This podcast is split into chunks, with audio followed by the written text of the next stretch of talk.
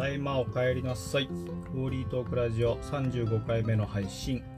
今日は2023年9月30日土曜日です。ホーリートークラジオは都内でパチンコ店を経営している私ホーリーが会社の仲間たちに向けて毎日配信しているメールマガジンホーリートークに準じて一人語りをするコンテンツです。今日で9月が終わります。毎年9月っていうのは、えーここ数年は、えー平常ではとってなかったですけどお祭りがあって彼岸があってっていうことで、まあ、彼岸が終わるとあっという間に、えー年末に向けてババババッと走っていくっていうような感じですよね。えーこの1週間は、えーまずにと先週末は彼岸ということでお墓参りに家族で行ってきました。私はお墓は、えーありがたいことに住んでる巣鴨にのお寺とあるお寺にお墓があるのでまあ気軽にお墓参りができると。で先代の、まあ、僕からすればおじいちゃんおばあちゃんですね。お墓に手を合わせて日頃の感謝をお伝えしたというような感じです。でえー今週1週間どういう1週間だったかなと思うとですね。まあわりかし、えースケジュールも余裕があったので、まあ、結構のんびり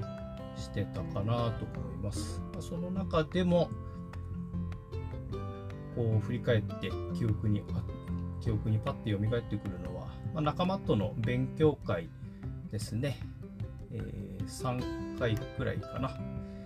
えーそれぞれ違うメンバーと、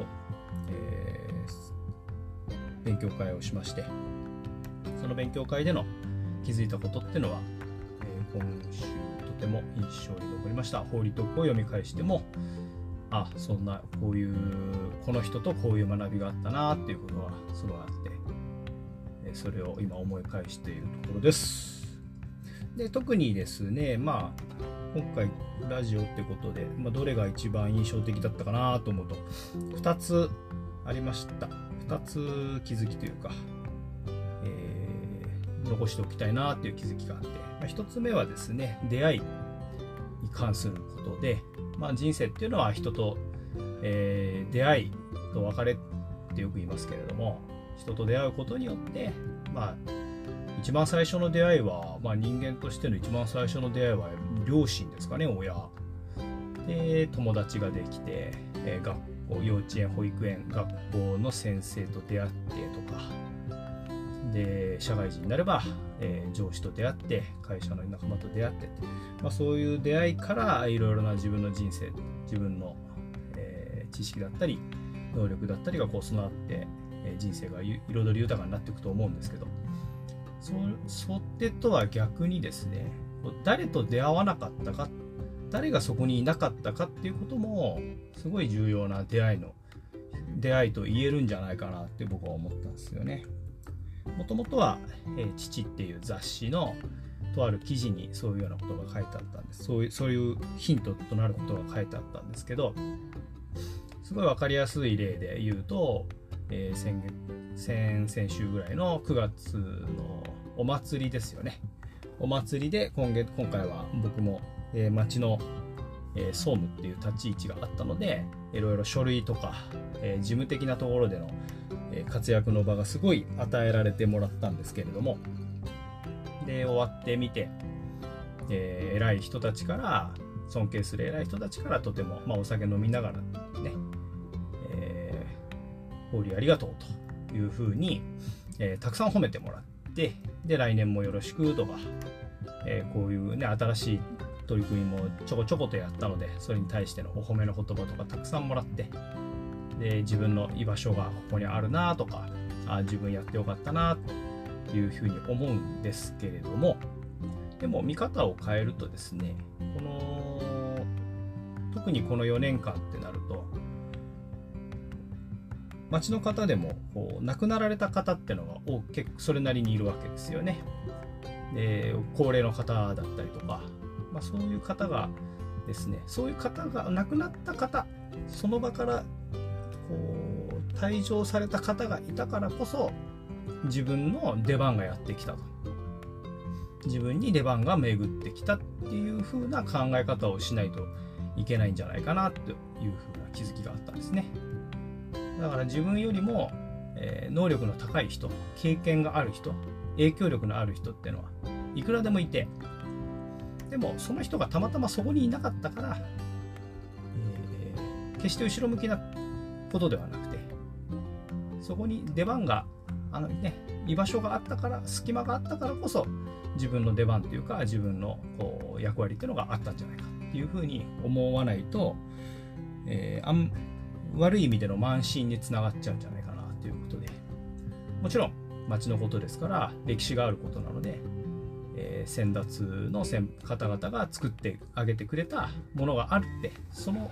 作り上げてきたものを参考にして僕は発展的に物事を進めてきたわけだから。自分一人の力では全くないしそこの目の前にはいない、えー、過去やり続けてきてくれた方々の遺産があるからこそ僕の立ちこういう今回の満足感ってのがあったんだな。これも出会いの一人一つだなと。いうふうなことを気づかせてもらったっていうのがありました。これは9月25日月曜日に書いた出会いにもいろいろな形があるっていうところですね。あともう一個がですね、えー、夢を語っていきたいな、夢を語る場をもっと持たい持ちたいなっていうことが2つ目の気づきでした。まあ、夢っていうとね、こう壮大なことのように思うんですけれども、全然こう身近にある小さな夢でもいいんですよね。むしろそういう小さなこうすぐそこで手すぐそこで手手につかめそうな夢を語るところから始めないと、一歩一歩、えー、進んで大きな夢には行き着かないと思うのでこう普段生きてるとこう一番端的に言えば今日何食べたいとか晩ご飯何食べたいとかもしくは誰かと会いたいなとか友達とかね。楽しく飲みたいなとかそういうような、えー、身近な欲求っていうのも夢だっていうふうに以前習ったことがあってでそういうようなことをどんどんどんどん自分の頭の中で思うだけじゃなくてまあ信頼できる人とかに対してどんどん語っていくってことが本当に大事なことだなと思ってなぜならそういう場がなかなかないですよね。ないと思うんですよ。うん、社会人になると。で、ね、どうしても自分のこう声で出しちゃって言うと、じゃあそれ本当にややろうとしてんのとか、それ本気なのみたいな。ね、入った唾飲飲めないよみたいな。後戻りできないよみたいな。そういうような、なんか、えー、脅迫観念っていうか、まあ、ノルマ感みたいな。そういうような雰囲気がね、なんか社会、会社の中にはちょっとあったりするんじゃないかなと。上下関係とかあるとね、